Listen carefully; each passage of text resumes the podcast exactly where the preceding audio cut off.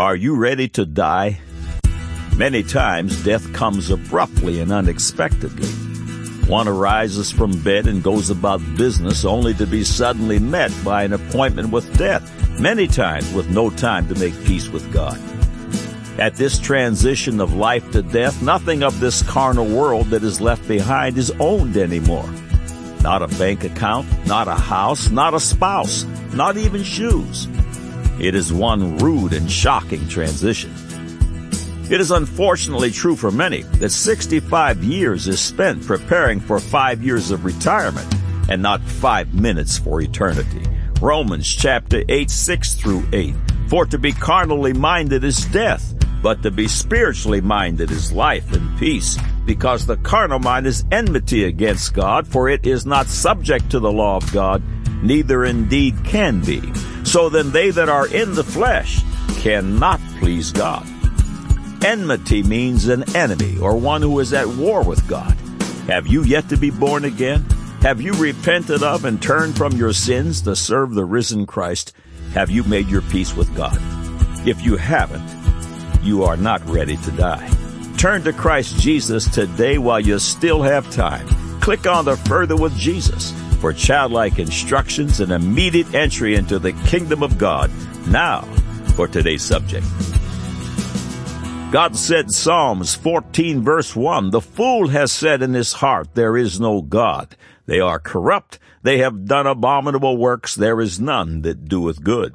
God said Romans 1, 21 and 22, because that when they knew God, they glorified him not as God, neither were thankful, but became vain in their imaginations, and their foolish heart was darkened. Professing themselves to be wise, they became fools. Man said, according to Time magazine, December 31, 1999, Charles Darwin didn't want to murder God as he once put it, but he did. Now the record. Welcome to God Said, Man Said, feature article 726 that will once again prove the full inerrancy and supernatural nature of the living Word of God in your Holy Bible. Every Thursday Eve, they grow by one.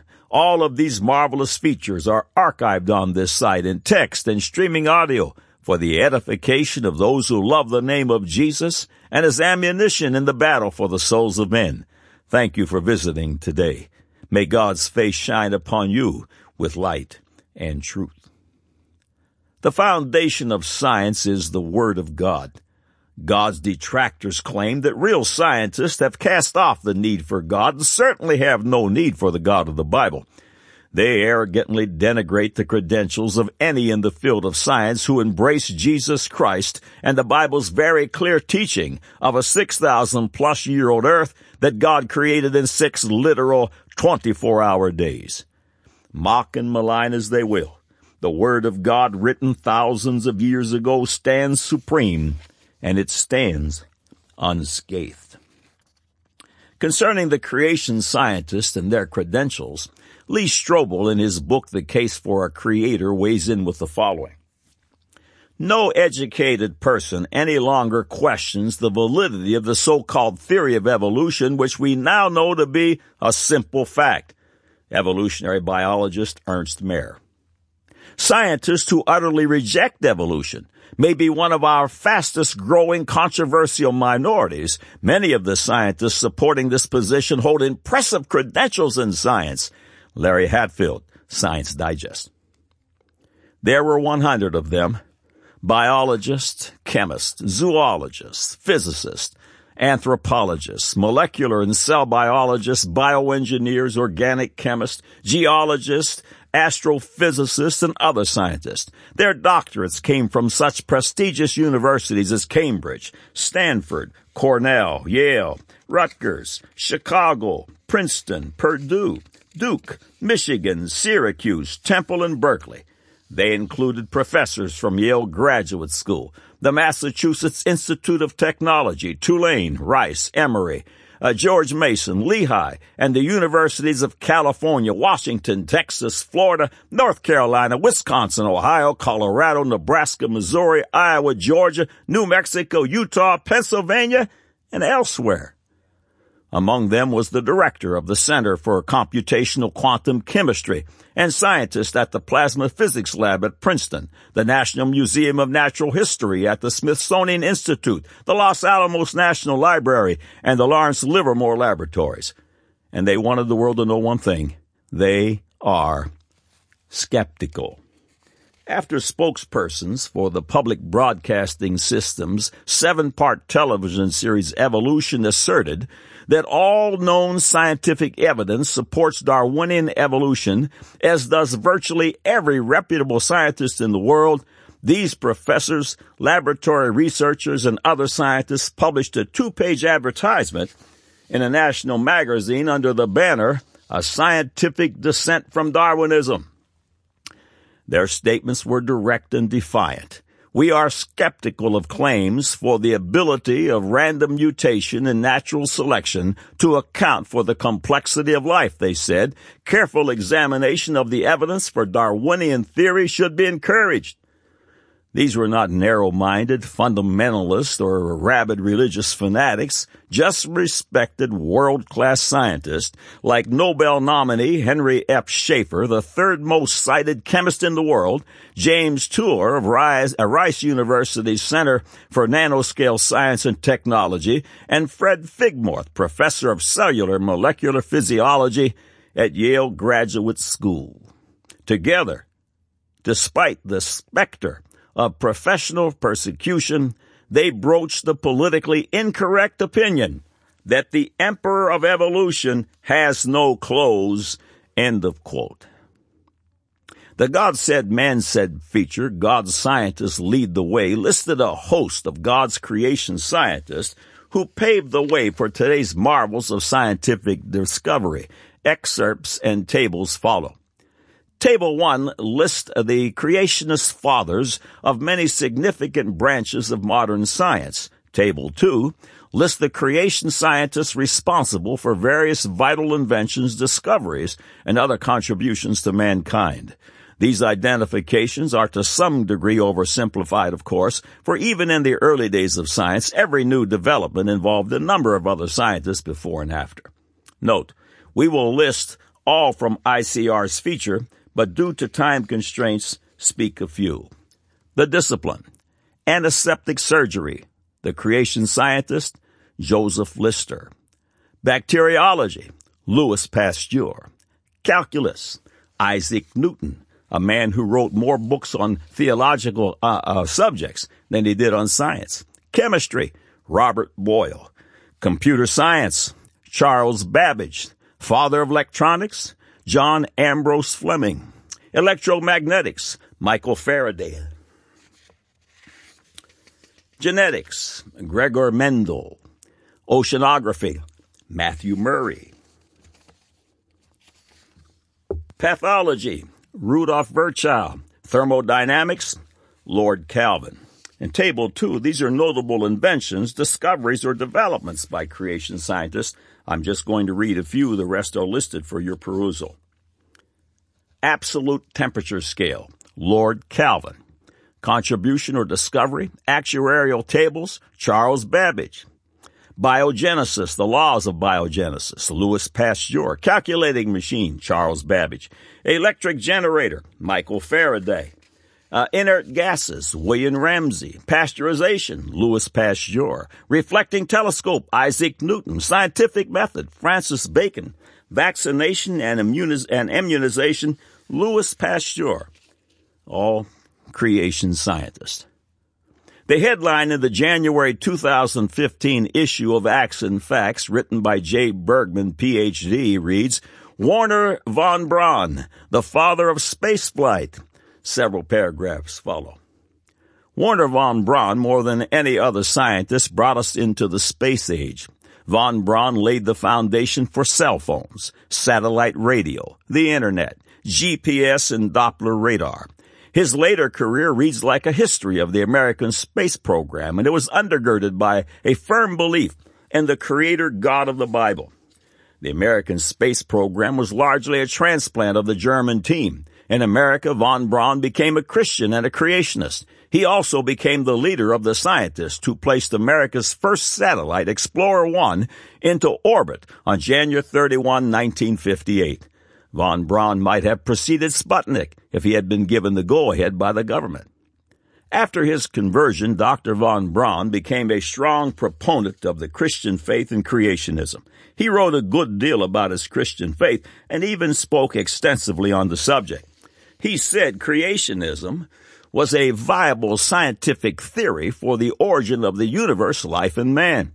Von Braun concluded that acknowledging the universe is designed ultimately raises the question of a designer.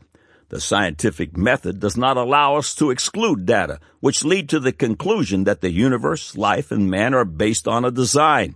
To be forced to believe that everything in the universe happened by chance would violate the very objectivity of science itself. Certainly there are those who argue that the universe evolved out of a random process. But what random process could produce the brain of a man or the system of the human eye? Dr. von Braun's own words reveal how important the design argument was to him.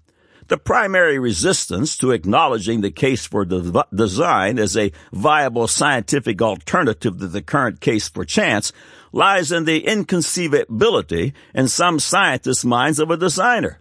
The inconceivability of some ultimate issue should not be allowed to rule out any theory that explains the interrelationship of observable data. He added that many intelligent men say they cannot visualize a designer. Well, can a physicist visualize an electron? The electron is materially inconceivable, and yet it is so perfectly known uh, through its effects that we use it to illuminate our cities and guide our airlines. What strange rationale makes some physicists accept the inconceivable electron is real while refusing to accept the reality of a designer on the ground that they cannot conceive him? Although they really do not understand the electron either, they are ready to accept it because they managed to produce a rather clumsy mechanical model of it. Von Braun stressed that more than ever, our survival depends on the adherence to the basic ethical principles provided by Christianity. When asked about his views on religion and science, specifically, if uh, technological methods and religious beliefs are really compatible, von Braun answered. While technology controls the forces of nature around us, ethics try to control the forces of nature within us. The Ten Commandments are entirely adequate without amendments to cope with all the problems the technological revolution not only has brought up, but will bring up in the future. Von Braun concluded that the Bible was the most effective bulwark or ever built against the erosive effects of time. The Bible is the revelation of God's nature and love. Prayer, too, was critically important to von Braun asked when his need to prayer was particularly strong. He stated that he prayed a lot before and during the crucial Apollo flights. As Henry Morris notes, von Braun believed that man's spacecraft was an amazing achievement that has opened for mankind thus far only a tiny door for viewing the awesome reaches of space. An outlook through this peephole at the vast mysteries of the universe should only confirm our belief in the certainty of its creator. I find it is difficult to understand a scientist who does not acknowledge the presence of a superior rationality behind the existence of the universe as it is to comprehend a theologian who would deny the advances of science. Von Braun died in Alexandria, Virginia on June 16, 1977, leaving the world a radically different place. End of quotes. Do the world's great minds endorse the words found in your Bible? Do men of great accomplishments say yes? Considering the, consider the uh, following endorsements of God's Word. It is impossible to rightly govern the world without God and the Bible. George Washington, first President of the United States. The Bible is no mere book, but a living creature with a power that conquers all that oppose it. Napoleon Bonaparte, Emperor of the French. I have known 95 of the world's great men in my time, and of these, 87 were followers of the Bible. The Bible is stamped with a speciality of origin, and an immeasurable distance separates it from all competitors. William Gladstone, British statesman serving as prime minister four times. All human discoveries seem to be made only for the purpose of confirming more and more the truths contained in the sacred scriptures. Sir William Herschel, English astronomer who made numerous discoveries about the laws of the heavens. I believe the Bible is the best gift God has ever given to man. All the good from the Savior of the world is communicated through this book. All things desirable to men are contained in the Bible. Abraham Lincoln, 16th President of the United States. Indeed, it is an indisputable fact that all the complex and horrendous questions confronting us at home and worldwide have their answer in that single book, the Bible, Ronald Reagan, 40th President of the United States. Lord Irwin asked Gandhi what he thought would solve the problems between Great Britain and India. Gandhi, Gandhi, pardon me, picked up a Bible and opened it to the fifth chapter of Matthew and said, When your country and mine shall get together on the teachings laid down by Christ in this Sermon on the Mount, we shall have solved the problems not only of our countries, but those of the whole world. Gandhi. In the view of such harmony in the cosmos, which I, with my limited human mind, am able to recognize, there are yet people who say there is no God. But what makes me really angry is that they quote me for support of such views. Albert Einstein, The Expandable Quotable Einstein, Princeton University Press, page 214. As a child, I received instruction both in the Bible and in the Talmud. I am a Jew, but I am enthralled by the luminous figure of the Nazarene. No one can read the Gospels without feeling the actual presence of Jesus. His personality pulsates in every word. No myth is filled with such life. Albert Einstein. If one purges the Judaism of the prophets and Christianity as Jesus Christ taught it of all subsequent additions, especially those, those of the priest, one is left with a teaching which is capable of curing all the social ills of humanity. It is the duty of every man of good will to strive steadfastly in his own little world to make this teaching of pure humanity a living force so far as he can. If he makes an honest attempt in this direction without being crushed and trampled underfoot by his contemporaries, he may consider himself in the community to which he belongs lucky. Albert Einstein, The World as I See It, 1935. End of quotes. The holy word of God is true and righteous altogether. The redeemed literally stake their lives upon it, and they will not be ashamed to say that Jesus Christ is the Lord of glory. God said Psalms 14:1, The fool has said in his heart, There is no God. They are corrupt. They have done abominable works. There is none that doeth good. God said Romans chapter 1, 21 and 22, because that when they knew God, they glorified him not as God, neither were thankful, but became vain in their imaginations, and their foolish heart was darkened. Professing themselves to be wise, they became fools. Man said, according to Time magazine, December 31, 1999, Charles Darwin didn't want to murder God as he once put it, but he did.